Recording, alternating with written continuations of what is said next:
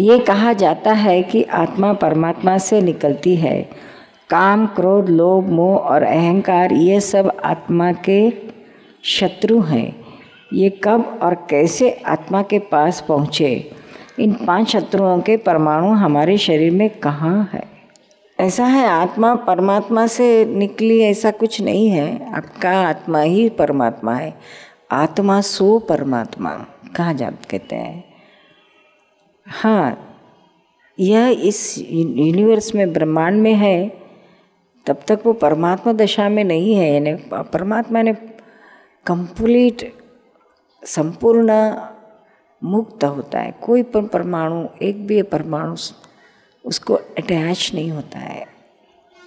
वो स्थिति तो ये ब्रह्मांड में नहीं हो सकती, क्योंकि यहाँ तो परमाणु तो है ही अटैच है। सिर्फ़ मोक्ष में ही ये स्थिति होती है परमात्मा दशा की। और यहाँ कब होता है कि जब केवल ज्ञान होता है, तभी ये स्थिति होती है परमात्मा दशा की, पुरुषार्थ से। जनरली तो सभी अटैच है परमाणुओं से, आत्मा। ये क्रोध, मान, माया, लोभ, ये ये कषाय जो चार हमारे शत्रु हैं, बड़े शत्रु हैं ये अज्ञान दशा में जो भी कुछ सामने आता है, उसको मैं हूँ और ये मेरा है, ऐसी बिलीव खड़ी हो जाती है। जड़ और चेतन दो तत्व पास पास में ही है इस सारे यूनिवर्स में। एक दूसरे को चिटके हुए हैं।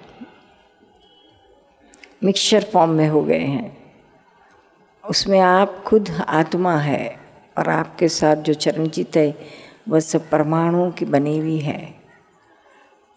दोनों पास पास में आने से क्या होता है मिक्सचर होता है।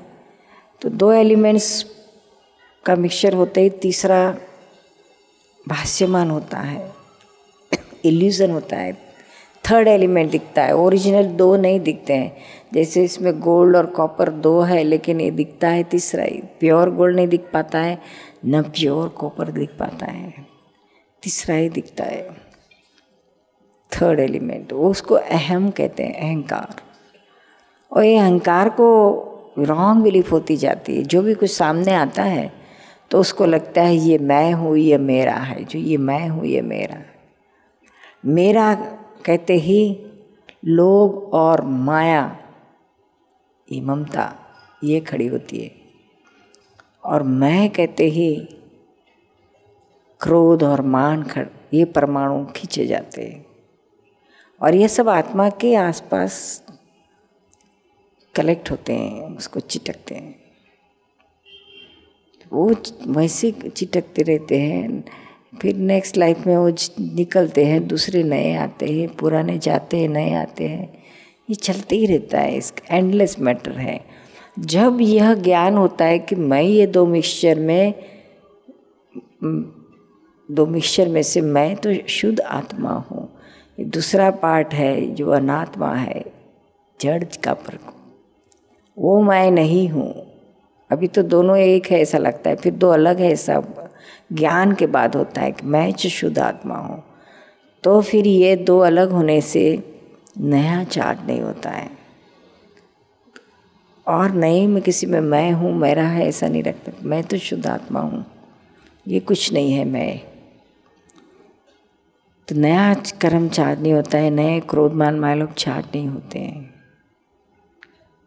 और फिर ये जो पुराने हैं, वो सारे स्लोली स्लोली जैसे आते हैं, वैसे ख़त्म होते जाते हैं। और सब खत्म हो गए तो फिर केवल ज्ञान ही रहता है, वही परमात्मा दशा कहते हैं।